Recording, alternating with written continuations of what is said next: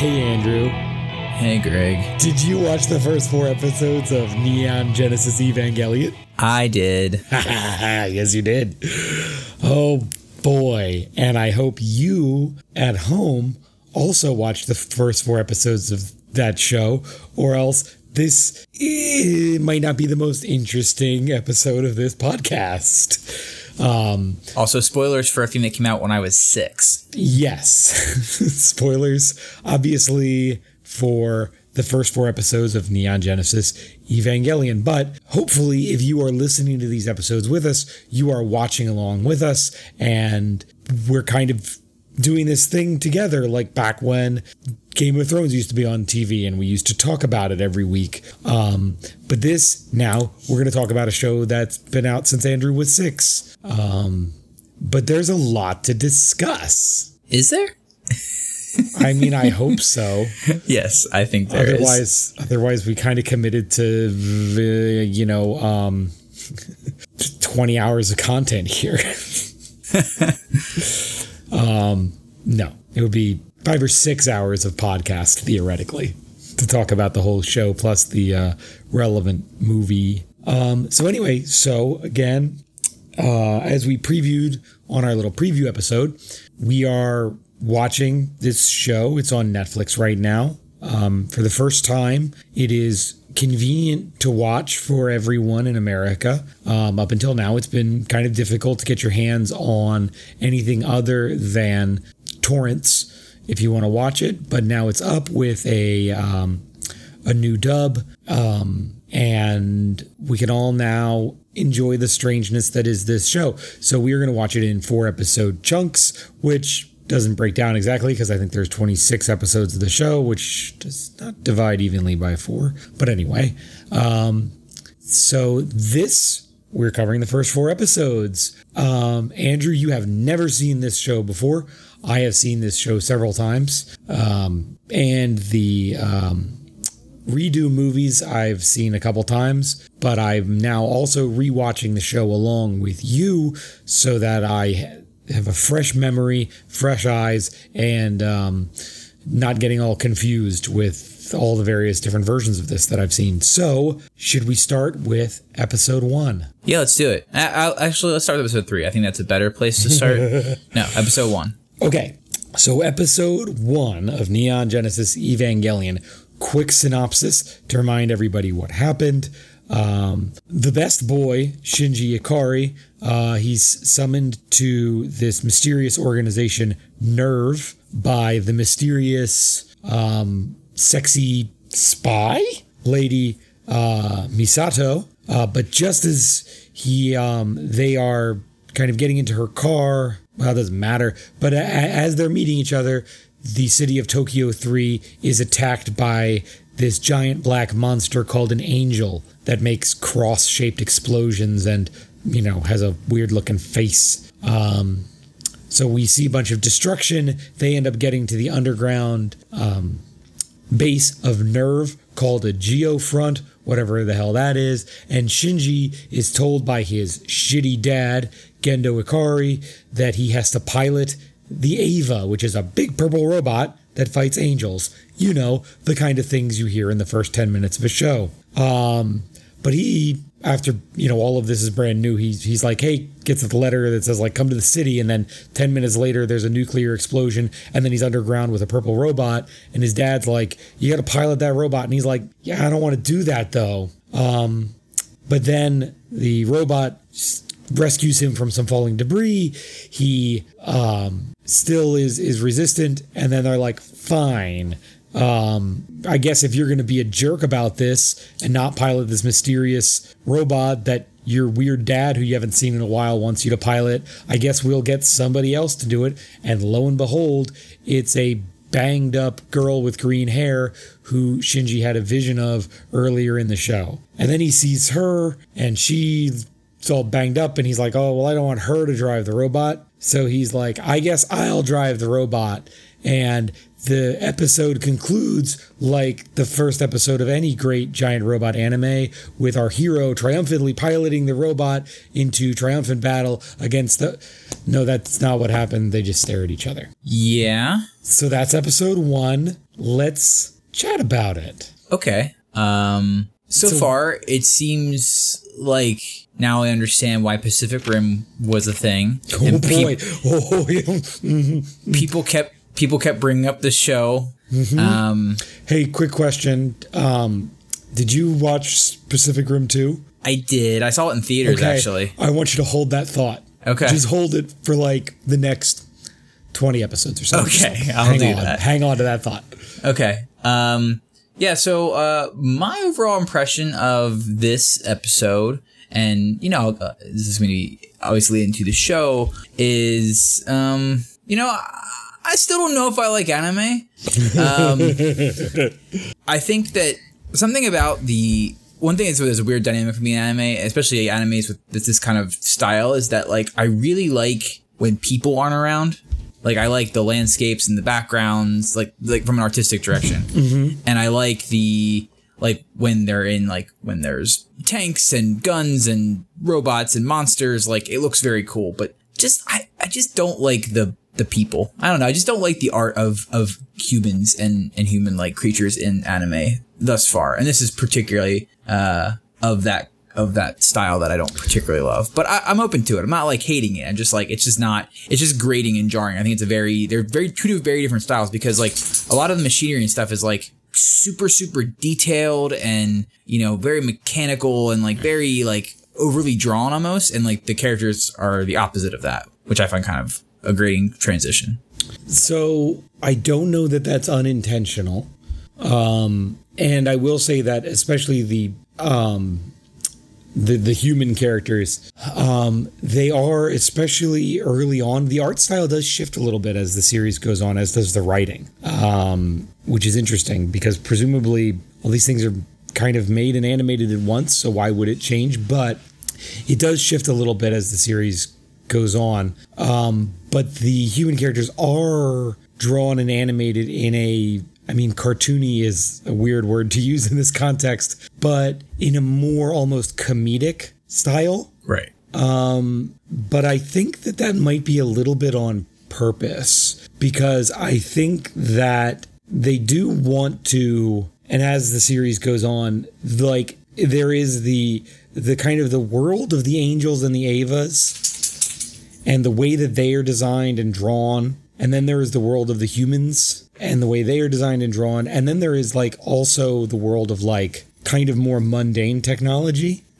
and the way that things like Shinji's little Walkman and like the telephones and stuff and a lot of like the consumer electronics look like they're just modeled after real world things of the time. Um, and I think that and th- these kind of disparate styles I think are they're trying to they're trying to look different. You know, they, they really do want to look like they're kind of from three different worlds, I think. Um, but I see where you're coming from with the the human character animation, um, especially in these early episodes. It's it feels really kind of juvenile. Yeah, and I know that's not like it's not it's more just like an immersion thing for me, right? Like it's less about it just feels like I'm not always I feel like uh, the the the tone of many animes is what throws me, right? Like one second we're we're trying to deal with these like heavy topics and get serious and then people are like being really goofy and whatever and I'm like I don't really know what we're doing. Um but I'm like a big big immersion pull me into it, pull me out of it kind of kind of guy. So uh, that being said, I I so I just want to get the, the art set out of the way. Um, I do like the design of, of the first angel and the uh Eva it's the zero zero one, right? That's the one he pilots. Unit one. Unit one. We're gonna be saying that word a lot. Okay.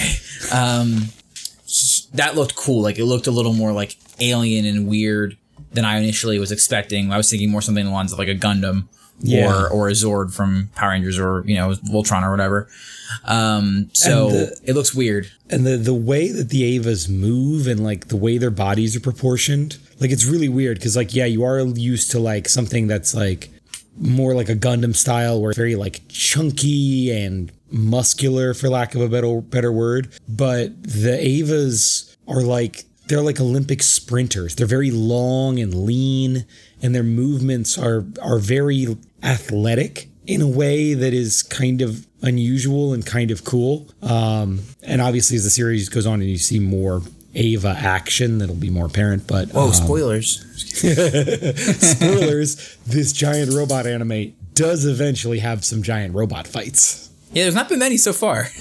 Yeah, well, that might have something. There might be reasons for that. Um, but yeah, I mean, it is. And as I rewatched it, and I realized that again, like you know, when I told you, oh, it's a giant robot anime. It's about a you know, it's about a boy who gets a giant robot from his dad to fight monsters with. You know, you you just you expect that it's going to end with a big battle, and you expect that. Um, and as we'll when we get to the further episodes in this set, like you expect that, oh, he's gonna like find himself in battle and it's gonna be this big moment, you know? But that is not what happens. It is not, and uh, because of that, um, you know, it's hard to tell at this point if it's like it's hard to tell at this point what the point is, but also like what is that a bug or a feature? Like because I find I felt a little bored at Yeah. points, um, and I'm okay to let things linger for a little. bit. I don't need to like just like yeah, let's fight robots, man, let's do it. But like so far, Shinji is not an interesting character, or not compelling at least, because there's just nothing. He reminds me of like Shadow from uh American Gods, just like okay, okay, just like walking around from scene to scene, just like not really participating. Um, which I think is intentional. Like he's supposed Oh to yeah, that is that is a feature, not a bug. clearly he is like super depressed and like removed and distant and whatever which probably you know we're gonna learn more about but uh Place your bets. Will things get better or worse for Shinji? i mean i'm guessing worse i just hope that at this point i hope that we get a little more like before things get worse i just hope we get a little more character out of him it's my initial thought so far yes. Um, no, Shinji is is kind of a miserable bastard. Um, I don't think the show ever wants you to fully like Shinji. Um, but but him being very passive and indecisive and all these things that we don't typically get from a protagonist, um, that's going somewhere. gotcha and i mean misato um is that saying isn't that right Yeah, sure. Yeah. I mean, she's a little over the place. Seems fun. Yeah. Um, I'm okay with that. I did like the like the decision to like it's a really weird decision to like not have a fight in the first episode. Mm-hmm. Um, and then also sort of not have a fight at all. Uh, it's just it's just like a, it's kind of the show definitely is just like not doing what I thought it would do. Yeah, yeah. Um, And like, can you like just maybe a little bit of anime background, like because this this show is considered like a, a classic of the genre. Am I correct in that? Yes. Um, it is divisive. Well, okay, maybe is it widely regarded as a classic? Maybe the jury's out because that's a little bit of a value judgment and, you know, might fall a little bit into like, do you like Eva or no? Right. Um, but I don't think any serious fan would not would say that it's not important. Okay. Yeah, and just because I'm, I need as the historian in me, like I just need to know the context. So like, wh- when did anime like become a thing, and at what point in anime's development is this thing? Well, Like roughly, you don't need to know the exact specifics. but- um, like I guess I was saying, was anime super popular when this came out? Like when? I mean, I don't know. so Obviously, in America, maybe not quite yet, but I'm gonna I'm gonna you know just open myself up for all kinds of criticism here, but um, uh, the first um the first kind of anime show that we would say like kind of embodies most of the things that we would now classify as anime. So in terms of visual aesthetics and themes, uh, was Astro Boy, and that's 1963. oh, So, and actually, the the the anime style of like facial design, so to speak, um, that's so distinctive is actually pretty much just because that's kind of the way Astro Boy was drawn. Like that was just the style that that character was drawn in. So that would be like if in a way if the simpsons was the first american animated show and 50 years later every character on every animated character looked kind of like a simpsons character like yellow skin and kind of a beak and big bul- buggy eyes that would kind of be like where we're at. So um, at this point um, in the 90s, anime is definitely, I mean, it is hugely established. Oh yeah, like Dragon Ball started in the late eighties. Yeah. I didn't even realize that. Okay. Um, however, when anime starts coming to the States in a big way is maybe right around this time, early to mid 90s.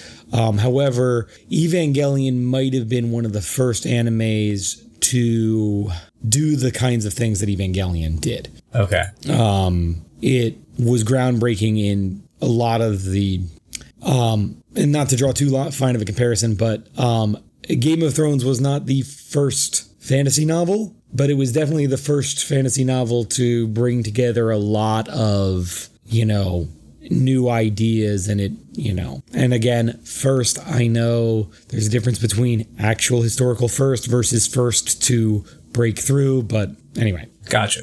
Okay. I don't mean to digress. I just no, I need to know the context. I know you do. Um, so anyway, uh, you know, they kind of just throw you into it a little bit. Mm-hmm. I, I would say they throw you to the action, but you don't only throw you in the action. They just kind of throw you into the The world. whatever whatever is going on. And I mean, I think that um, now I'm starting to even remember, not remember as much of like when you see different things, but Mm-hmm. um, like the city design where like the city goes down underground when the ba- when the bad guys show up. Yeah. That's that was cool. I was like, that's cool. That's cool. Um, but yeah, uh, what did you have about like the first episode that So like, stood out? One of the things you? that really caught my eye, and I didn't notice it until this rewatch, was kind of the opening sequence where it's kind of Shinji in the city, and there's just these really quick cuts in a really kind of jarring rhythm that was really strange. And one of them is where it, it cuts away and he sees the green haired girl for a 2nd Um, but it just it cuts together in a rhythm that is kind of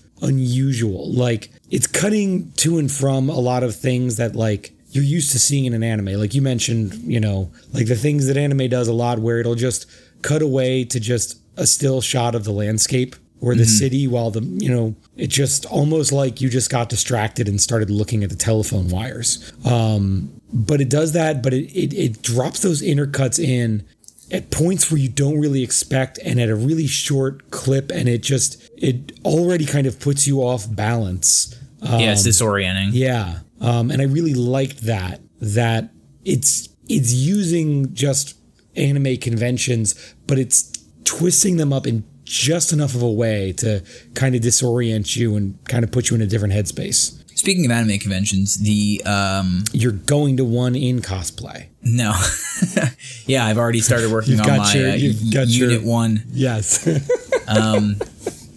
So the I forgot to say the intro. Um, when that first ran, I just like I was like, okay, here we go. yeah and like the the end of it where it just starts like getting faster and faster and faster the cuts, and I'm like. This is gonna make me like.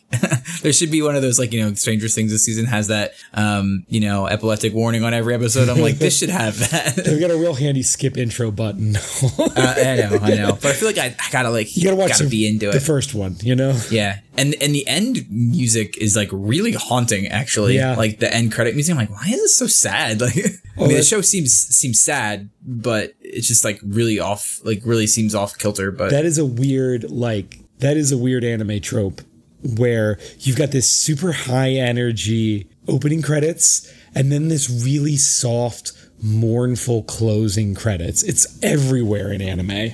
I don't understand it, but it's a thing. gotcha. Um, so, should we talk about episode two, Yeah, where you feel like you're finally going to get the big fight? yeah, and then you don't. I love it though, but like it you're like it starts and you're like, cool, I get it. We're gonna have the showdown between this big mysterious monster and my big purple boy, and like he can barely even walk in the thing. Yeah, it just and then gets it his ass handed to him. yeah, and then it just skips forward, and you're like, you don't even know if he won or not. You're like, okay, I mean, and and and the scene is, I mean, it's really well done. Especially they get these shots where it's just this tiny little hospital bed in this really big room, and you get a lot of those shots where it just seems like this city is like mostly empty, and these rooms are mostly empty, and um, but you know, and it's but it is kind of funny when you look at it on paper. just like, yeah, our big fight, our big fight. Oh no, yep, yep. and he, and then and even like you get it's like they they skip over the big fight, and then by the end of the episode, it's sort of like oh his memories are jumbled, and then you they reveal that he did in fact beat the monster's ass. Did he? Kind of. So Um, and even then, but it was still just kind of like ah he kind of did it. yeah, well, and it, it, it they really make a make it that the the Eva somehow goes berserk and does the killing for him. Um, Yeah, that I guess that's my point. Yeah, like the Eva seems to have some sort of mind of its own, and they say it goes quote yeah quote unquote berserk. Um, and does all sorts of things that even the right. It's it's surprising that he he penetrates the the AT, field, field, A- which is what um they haven't told you yet other than there's like they mention in the in the epile- epilepsy inducing opening credits you do see like a, a text card that says absolute terror field that's Right. what the at stands for okay. uh, so some, some some some kind of force field or something that he breaks through that you're not Yeah. not typically able not typically to break through. Um, it's also implied that in between the first and second episode that this other character whose name is Rei, she's the beat up girl that she's also an Eva pilot who got beat up pretty bad. Although, did they say there was another angel attack prior to this? so so this gets a little confusing and i don't want to give you too much information that Okay. you wouldn't naturally have but i um you can just here. give me what's called see when people are uh, interviewing like when people do questions with he didn't invent this but um, brandon sanderson has a card when people are interviewing him um, or like talking with him at cons and stuff for signings and they ask him a question and he'll show the card and it says r-a-f-o read and read and find out like i can't i can't tell you yet you know without spoiling anything and and he doesn't want to he doesn't want to couch it he doesn't want to frame it because anything you say can give a hint right? So he just she just shows him the card and then they just know to shut up and move on. So the angel that with the weird kind of bird mask that you saw in episode one and two um, is is referred to as the third angel, and the episode that or the angel that shows up in uh, I think episode three is referred to as the fourth angel, and that's don't worry, you didn't miss the first Okay. two. Yeah, I know, but they mentioned like, oh, the last attack was 15 years ago, and then this one was only three weeks difference between three and four. So I was just a little confused. Maybe I missed something, but um, Yeah, it's, it's. I'll let it ride. Yeah, you didn't miss anything. And this show's Okay. going to do that a lot. um, I don't like the sexual tension between Misato and Shinji. Just gonna put it out there. Uh, that's weird. Um, I know that. Like I, I, I said this before, Greg, but I have to ask again. Like, why is anime so pervy? Well, I would argue that um, that maybe it's because in uh, unlike in American culture, there is maybe in Japanese culture, and I don't want to I don't want to get too far out ahead of myself here because I am by no means an expert in Japanese culture, barely an expert in American culture, but um, there is a recognition that teenage boys are perverts. So when you're making things and your target audience is teenage boys, you know, like make it for them. They want perv stuff. Um, whereas when in America we pretend that nobody has any sexual feelings until um, sometime after three to four weeks after they get married, um, and then only for about a three to four week period. Gotcha. So yes, um, I've noticed, and I don't know. Again, I'm not sure if it's in these these most recent episodes, if it comes up a little later.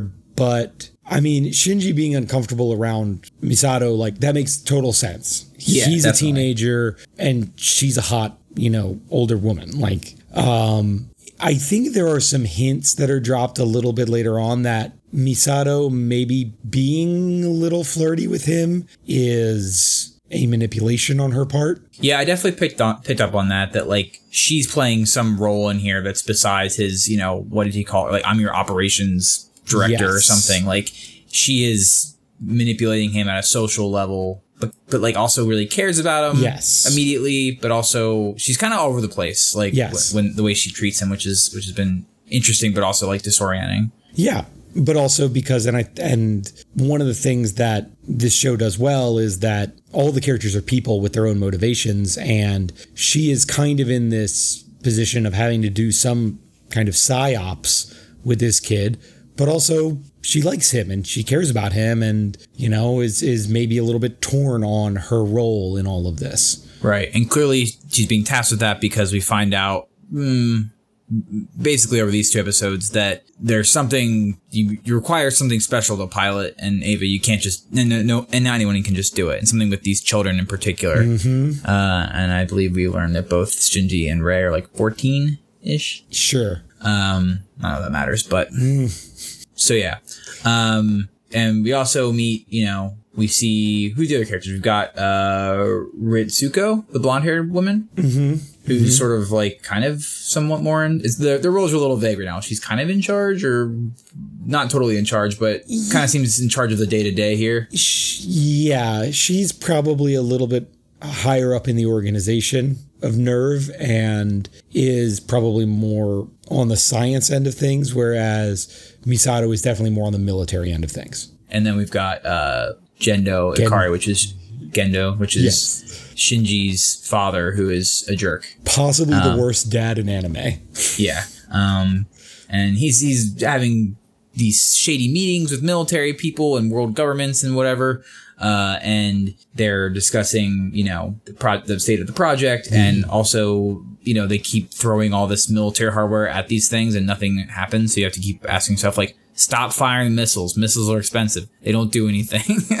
Yeah. Um, there's a there's a pretty big suspension of disbelief here around how much all of this costs and how fast think giant engineering tasks get done in this universe. yeah, they're like, oh yeah, this this robot got torn in half. It's it's better now. It's two days. It's like, yeah, "Oh, okay, Just got wait it. for some later episodes of like the shit that they, and I think it's you're watching this because you want to see cool shit happen. So they're gonna do some cool shit. Um, but then like you know when it's like oh well like some of the events pre the show happening like wiped out half the Earth's population. Like where's this economy coming from? yeah, um, So yeah, so you learn about the Human Instrumentality Project in so much as you learn about anything in this show. It's mentioned by mysterious characters. right. Um, um, uh, there's a penguin. oh, I forgot about the penguin. Mm-hmm. Yeah. Yeah, and of course the the necessary scene of the young male character being entirely naked in front of the sexy older Yep. character. And a little sight gag with um, you know, with the beer can. Um, Yeah, I like the fact that she likes to drink a lot of beer. Yeah. um, and that she's like a slob and, and stuff. That's funny. Mm-hmm. Uh, so some interesting stuff there. I I'm getting so we at, by the end of the episode we kind of see the fight. We see the Eva. We see Unit One go berserk, which implies that these things have some sort of consciousness of their own. Yeah. And we also see oh, in the, the resulting destruction and sort of like him being rescued, he sees a big green eye. yeah. Which implies that I don't know something's weird. Something weird's going on. Yeah, maybe it's not so much a robot after all, is it? Yeah, some kind of, and then like at one point, this is in the third or fourth, I think the fourth episode, you see it's like when it catches that the fourth angel's whip and like it burns its hand. It's like it's got like a weird looking human hand under there. Yeah. So maybe this isn't as much of a giant robot anime as we thought. Maybe not. Um, and there's there's debate in the fan community of the eye scene um, whether or not it was regenerating its eye, you know, kind of post battle, or if it was just spontaneously forming an eye so that it could look at Shinji. Um, because you will notice as the series progresses that the Evas will take on some additional physical characteristics that are not explained. So there's this idea that like maybe they can just like adapt their physiology to the circumstances. Um, but yeah, the big cool robots are now a little bit more scary. So what did you think of the fight itself? Um, I thought it was a little weak. Mm-hmm. Just you know, you kind of want the first the first thing in this going into the show being like, oh, it's a giant robot show. Like, and maybe it's not that. I mean, that's just like my anticipation or my uh, you know what I'm expecting. My expectations aren't in line with what the show is, but it kind of just felt like I wanted to see a little more action uh, because you kind of spend a lot of time and a lot of slow, you know, pondering scenes, which is fine. And then, but it kind of just like went by kind of quickly. And it's also, I just once again another funny choice to like not only delay it past the end of the first episode, but to delay it to the very, very end of the second episode. Yes. And that our boy Shinji had no agency in the process. Correct. Um, and is clearly kind of like distraught and a little traumatized about you know what he's now remembering. Um, but one of the things that struck me as I watched this again, this fight, is that it's really brutal, and you almost you almost kind of feel kind of bad for the angel as as you know like unit one is like just like tearing it apart and like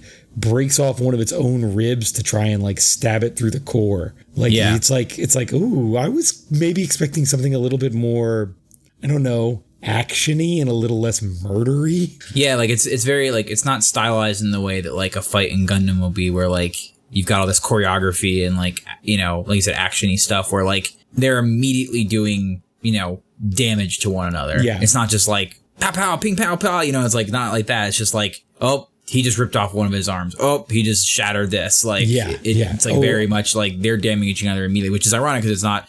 There's nothing, you know, not a scratch from any of the missiles or anything, but give him the old punch and you know Yeah. something bad's gonna happen. well, it's the that's that's the AT fields is the is the is the force field, and somehow Uh. Unit One is able to breach the AT field, Got it. which allows it to you know fuck shit up. Yeah, but no, that, it was it was definitely like brutal for sure. I agree with that. yeah. Um. All right. So episode three. Not as much happens in episode three. It's a little bit more of a, you know, I mean, episode one, even though there wasn't, or sorry, episode two, there wasn't a lot of action, but there definitely was a lot of kind of world building and exposition. Yeah, Episode three doesn't have as much. Um, it's more setting the the a couple more characters, right? Like Yeah. His he goes to school. yeah, now all of a sudden we got some high school plot. Yeah, which is great. I was super excited about Yeah, that. because because it was like it's like oh I'm watching a giant robot anime. Oh wait, it's not a giant robot anime. Let's let's get to episode three and see what it is. Oh god damn it, is this a high school anime? yeah, exactly. That We was got my a first. class president. We got a bully. We got a nerd kid with a video camera. Come on. Yeah. Um. And wouldn't you know it, the weird girl from earlier is in my class. Oh, and she's so pensive, looking in the corner, still beat up. Yeah. Where like it seems like Shen- Shinji got injured in the hospital, and then he's fine. This girl's still in the exact same like situation she was, but we don't know the story yet, so we'll find out. Uh, but yeah, so we're in class, and, and we meet the bully character whose name is Toji. Although he's not a bully for very long, uh, he blames uh, Shinji for his sister getting hurt, and then, then the nerd kid who I don't remember his name. I don't remember either. um, must not be that important in the long term. Uh, he, you know, is kind of kind of plays mediator a little bit between over episode three and four, and I'll just kind of push these two together because, like you said, not as much happens in the third one. Shinji sort of is just being himself and doesn't really want to do this. Misato kind of pushes him into the edge and he's like, either you have to do this or not, and he goes, I'm not going to do it, and then he. You know, we have the classic scene of he's going to leave on the train and he doesn't leave on the train. Partially because you know uh, these it seems like these two high school characters have sort of reached out to him and sort of encouraged him. He had a little bit of, of hero praise uh, once he got over the hero blame. And i don't think that's still what's motivating him. He seems to have made a genuine connection with misato. Uh, so we end episode four with him i guess signing back up to pilot. Yeah. And in between there, in episode three, we did have another fight. We scene. did, yeah. Um, he Uh, fought the flying dick vagina monster. it, it was a cool design i mean it was like it was i'm glad that they're not just all just like Oh yeah. humanoid like Oh man. bipedal whatever it's gonna get weirder. um and i like you know i don't know i don't know if this is one of the animes where every time they like bring out a new weapon to use like he uses some sort of some sort of vibro knife to stab into it. I do like the um the added complexity of having like the power cord. Yeah. like that's i mean i hope that's not just like a thing that happens in every fight where it's like they cut the umbilical cord. Oh my god. But uh because I, I, I like thought I saw it in the first like fight, and I was like, "Is that a cord sticking out of his back?" Yeah. And then, and then this one, you know, severed it, and you only get what five minutes to to fight on your own power. Yeah. And I he, so he, keep going. Sorry. so he saves the boys and, and kills the giant thing with the uh the the knife to the whatever that is circle thing. The core. yeah. Um, yeah, the I really like the cords. I I mean, I love the mechanical design of them, and they look vaguely like a gas pump. Mm-hmm. Um, but also, and I I don't know if it's in in this episode, but there's just a really cool mechanical design thing that like when they eject the cord and you see it fall to the ground and then like just before it it hits the ground it like shoots these little jets to give it like a little puff of air and like slow its descent. It's just So like a really neat little touch and there's a lot of those really great little neat mechanical touches in this show. Um I like that they, you know, I hope that this is a thing during the fights where like, you know, the the team below the earth is sending up different items to use. Like we sent up another gun to use like you know just like out of the buildings which is kind of a fun little like you know like when you're playing a video game and you're like your whatever your support team is like sending you things to to use during a fight. Yeah. Very reminiscent of the, that The military elements are very cool. The mechanical elements are very cool. Um, was it in one of these episodes? I hope it was because I don't want to get too far ahead. But where he's just shooting a machine gun a lot, and then you it just cuts to a shot of the shells, these giant like school bus size shells, shell casings falling out of the so, gun and crushing but- a car. It's just a really neat little touch. Um, because they they do a really good job in this show of throughout just giving you these visual reminders of actually how big these things are and um you know you're just later on you just the the landscape just starts becoming more and more dotted with giant fucking craters from all the stuff that's going on. And you just see big footprints in the you know in the ground. Um Yeah, I wish there was a little bit more like un, like if they showed a little bit more of like the aftermath of the fight where it's like how do they get the thing back in the ground after it's been depowered? And how what do they do with the monster? And yeah. I mean I don't know why I care about that stuff but for some reason it's like it seems they don't always show you how they get the Evas back underground. That's a very good question. Because once these things run out of power, it's like, yeah, right. What do they? yeah like, and like or like they're in pieces and you're like uh, how do you I mean I guess they've got those like flying ships they probably just pick them up or something but anyway I'm getting I'm digressing into stupid That's details okay. but that's what we're here for.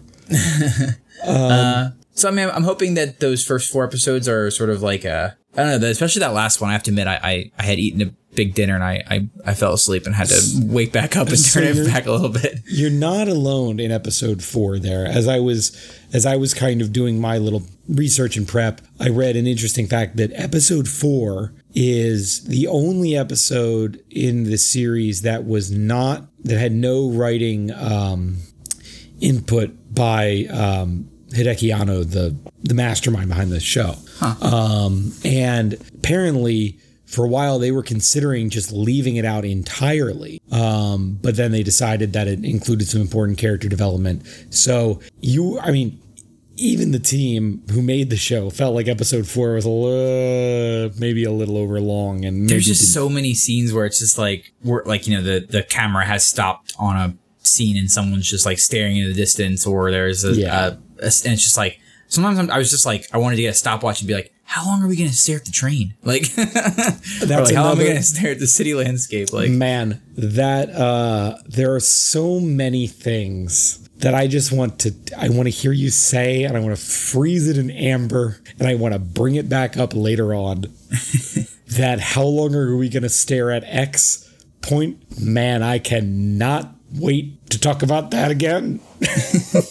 Uh, I have another question. yes why are the explosions like crosses? oh yeah there's a lot of mm, um Just like the mechanics of it are confusing, but is there like some some reason? um because this show is obsessed with christian imagery Oh, is that why it has Genesis in the name? and angel Oh yeah, well, evangelion, which I'm not sure. I think that's kind of a made up word, but evangel, evangelize. yeah, yeah, yeah. Seele, which is the shadowy organization that Gendo talks to, is German for soul. Um, instrumentality is a very esoteric um, Christian idea. Um, we are going to get into a lot of Judeo Christian esoteric mysticism as this goes on. So buckle in. okay, well, that's the direction I didn't think we'd be going, but all right. Yeah, no, it's um it's gonna get well, and when I say Christian, I mean like it borrows heavily from a lot of like um language and imagery, but doesn't carry any ideology and it is completely incoherent. None of this actually maps onto any like existing belief systems. It's um It's like someone looked at a illustrated Bible for kids and was just like, "Cool, Yeah, kind of. Except not like an illustrated Bible, but like some weird medieval grimoire full of demon names and, you know, um, Kabbalah tree of life stuff. Gotcha. Uh, interesting, interesting. Um, oh, I like the guy who looked like Grand Moff Tarkin. Oh, yeah. I always forget that dude's name, but he's an important character. Yeah, I was just like, did they just like lift Peter Cushing's likeness for this? Like, Maybe a little. his outfit.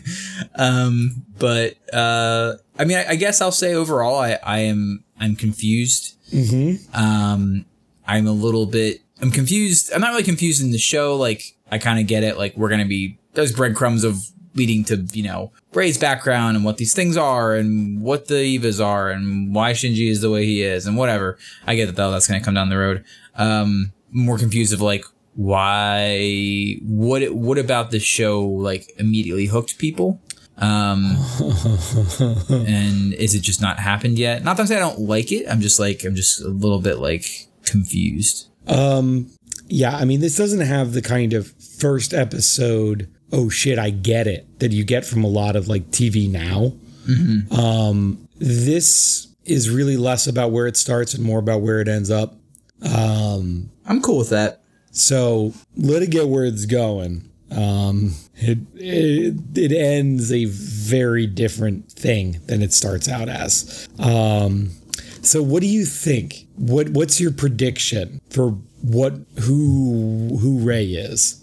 So they mentioned that uh I think my I was watching it subbed because I feel like a lot of anime Brave boy, you. nerds have been like, "Oh, well, you gotta watch things sub, not dub." I'm like, okay, I might switch just because I find it in a show that's very visually oriented. It seems I find myself just like reading the text and then Yeah. not looking at it as much, um, which is always my problem with subtitles. Now, for you know, like a drama, it doesn't quite matter as much, but for like an action or imagery oriented show, it's a little more important to be able to you know soak in some of the scenery and the action um, and spend your time just like trying to read. So there's some they they were saying the first first, second, third, and fourth children. I think they meant to be saying child. Oh no, they weirdly they weirdly do that even in the dubbed version. Okay. Yeah. Um, so my understanding is that Rei is probably the first child, Shinji is the second, there's a third on the way, and they can't find a fourth. Uh, was what I think we learned in the fourth episode. I think I got that right. So something about these kids it makes them magically or otherwise biologically connected to these things that are clearly somewhat biological. Um, once again, I think of Pacific Rim where it's like you need to link up with a person and then you link up with the thing and then, but not everyone can do it, but more people can do it than in this. Um, I don't know if maybe there's some weird bio experimenting going on by Big Daddy Gendo. Uh, that'd be my guess is that he was experimenting, trying to make these things. Um, my guess is that the, the angels and the, I don't know what they call it, but they explained in last episode that a big meteorite hit Antarctica and instantly melted the entire continent. The second impact. Second impact, yes. Um, I assume the first is the one that killed dinosaurs. I don't know. Um, maybe. Uh, and then like instantly, ba- basically vaporized, uh, not vaporized, but melted uh, Antarctica, causing massive flooding, and then you know basically catastrophe for the world, and half the population's dead through whatever means. I'm a little confused on how Japan is still a thing. If the oceans rose that high, I'm sure it's probably smaller, but still, I feel like Japan just like wouldn't be a thing. But anyway, um, if all of Antarctica melted, because I've seen the I've seen the images of what the coastlines if we lose like you know if the temperature of the Earth goes up like two degrees, and it, it looks pretty bad. so if all of Antarctica melts, uh, I feel like we're in a different place. But anyway, um, I feel like the angels will appear as, you know, sort of mindless, destructive forces that just are a thing they have to fight, but eventually we'll come to learn that they're part of something more, you know, sentient or nefarious. Uh, it seems like there is a broader world. Like it's not just just the place, not just Tokyo three or Japan that's still around. Like they're talking to people from other places in the world. There's still a UN, which is interesting. Um, I'm not sure if they have angel attacks elsewhere around the world, or once again, the Pacific Rim, where like these things kind of show up in this specific area. Uh, I think that we'll be introduced to a new character soon, whoever that third person is. Give us a little bit more, a little more character action to work with, particularly since Shinji's a little bit of a Kind of a dud. yeah, bland character at this point, like a wet towel. Uh, I don't know if some of the other side characters been introduced are. It's hard to tell if like some of these side characters are like important or not uh, at this point. But so I can't I, can't uh, guess about that. But um, and I assume we'll get a couple more giant robots because they kept mentioning Unit 0 which sounds like it got maybe that's the one that Rei was piloting and got pretty beat up. But once again, it seems Strong like guess. it seems like that Shin, like Shinji's like Unit One got pretty fucked up, and they're like, ah, it's better. So I'm like, what what are they waiting for? Um, and so I assume if we get a third character, we'll get another one, and then we'll have some sort of team situation. Uh, I don't think this is like a, a Voltron show, but um, Yeah, don't. There's no. There's no. There, there's no coming together of robots and turning into a bigger robot. I did always like that. Uh, and Uh, I'll spoil that for you. Okay. Well, thanks for dashing my hopes early before I got them too high.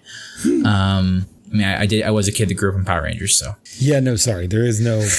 there is no. Um, you know, meta robot. Um, yeah. all right, so those are some interesting predictions. Um, when the shadowy figures mentioned the Human Instrumentality Project, what do you think that might be? I just assumed that was referring to like Shinji and the pilots that they're like human instruments in these like necessary instruments to control these whatever they are, the Evas. Okay, okay, okay, okay. Uh, Greg, what did what did you think? Like you know, as this is you uh, watch for however many time you've watched the show, like do you feel any different? Any any new feelings or reactions besides what you've mentioned so far? Well, I mean, this is kind of the first time I'm I'm watching it with a more like critical or analytical eye. Yeah. Every other time I've watched it in the past has really just been for entertainment purposes. Um, but I, as I watch it now, you know, with that analytical eye, like there is so much more that I didn't recognize. Like that bit about you know, the technology that I was mentioning earlier, that like you've got this like hyper detailed military technology, you know, where you've got all these cool parts interlocking and these big, big pistons moving city blocks around, and um, and then you've got this really fantastical, almost mystical technology of the Evas themselves, and then you've got these really detailed, um, l- almost lovingly done, almost soft focus shots of like 90s plastic corded home phones. Yeah, or like Or- a tape player. Yeah, Shinji's SDAT player, which has its own entry on the fan wiki. Like, well, yeah, it's it's kind of an important thing, but you know, but like these really detailed, loving renderings of these things, um, and it's really interesting. And I haven't really figured out what the show is trying to tell me by having these three really distinct visions of technology um, and the roles that those things play in people's lives Um, but it was just it was something that jumped out at me and I'm, I'm looking to like watch more with like an eye towards that um and that a lot of the themes that are developing around like family connection to the people around you um the trauma of violence like all those things like you know that are will develop into bigger themes in the show like to see that they're even present and pretty strong in the first four episodes. Um and a lot of the little parallels that get drawn like at the end of episode 3 Toji gets Shinji's number to like call him and apologize but he can't bring himself to do it. And that's an interesting parallel to like how Shinji can't bring himself to participate in violence even when it's clearly the right thing to do. Like you're saving the city you know? But he just he for whatever reason he can't bring himself to do it. Um and i thought that was just a really interesting parallel. Don't know what it's trying to tell us yet but it was just something i noticed that i hadn't noticed before when i was just watching this stuff out of you know the first time of oh everyone says i should watch evangelion all right i'm gonna watch evangelion and then just marathoning it over the weekend that um karen's sister got married Um, I was like, look, I'm going to be in a hotel room in Princeton, New Jersey. You know, Karen's a maid of honor. Like, I'm I'm going to be just hanging out a lot. Might as well catch up on some weird anime. Yeah, yeah. I definitely got. Um, was watching it last night, and Shay was like doing some things around the house, and she was like, "What are you watching?" And I was like, "Ah, this weird anime that Greg making me watch." And she's like, "It's really annoying." I'm like, "Oh, I'm sorry." Uh, yeah, no, it's going to go from annoying to disturbing to depressing. It's kind of the general flow of this.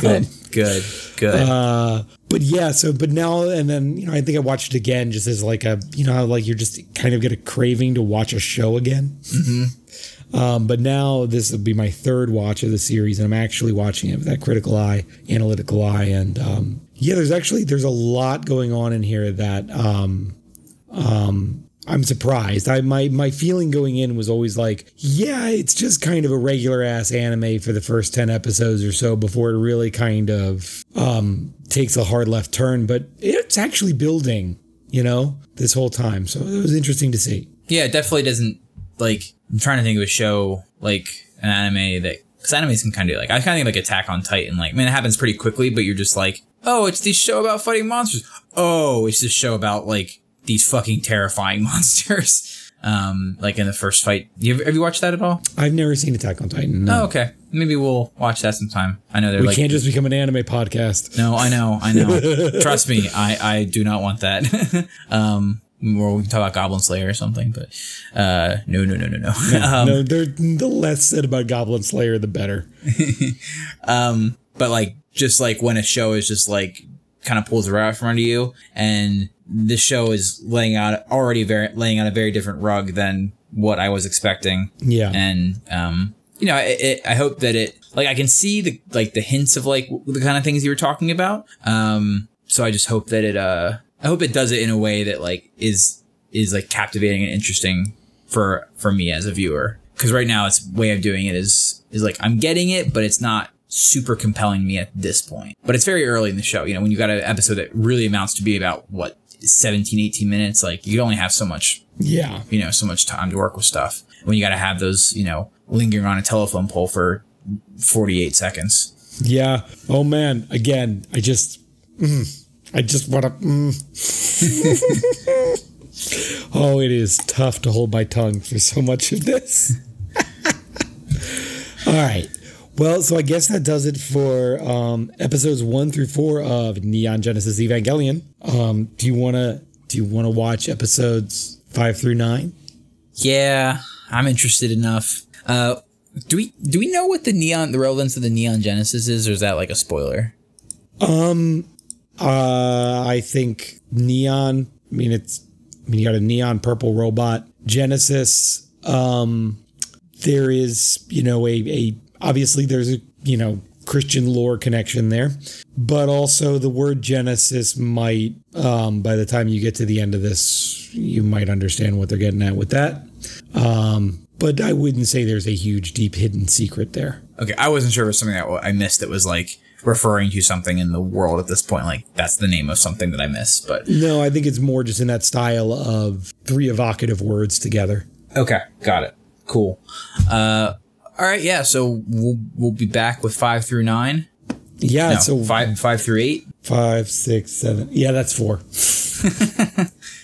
Uh, does Yeah. four feel like the right number? I think so. Okay. I think so. I think that gets enough. Um, yeah, yeah. I mean, we got 26 episodes plus a movie to get through, so um, I think four is about right. All right, Greg. And so I just have to put it out there. I'm putting down my my like you know my foot and saying If you that, think Supernatural is next, you go right the fuck home. no, no, no. Okay. Um, I'm just saying that so far this show seems, you know, PG 13 ish. But the second we get any weird tentacle shit, I'm out. um, um, I mean, there's already been some tentacles, right? Like laser ones, Yeah. Um, but like No. tentacles, like re- going trying to find uh, orifices to hang out with. Like that's about that's where I'm going to draw my line. um, I've seen those animes. I don't want to be a part of it. no, there's none of that. But will this show make you sexually uncomfortable? Yes. Great. Will this show surprise you with some graphic sexuality that you were not expecting? Yes. Oh man. um, uh, are themes of uh, violation a part of this? Yes. okay. I'll leave you with that. Great. Well, on that note, see you next week. See you next week.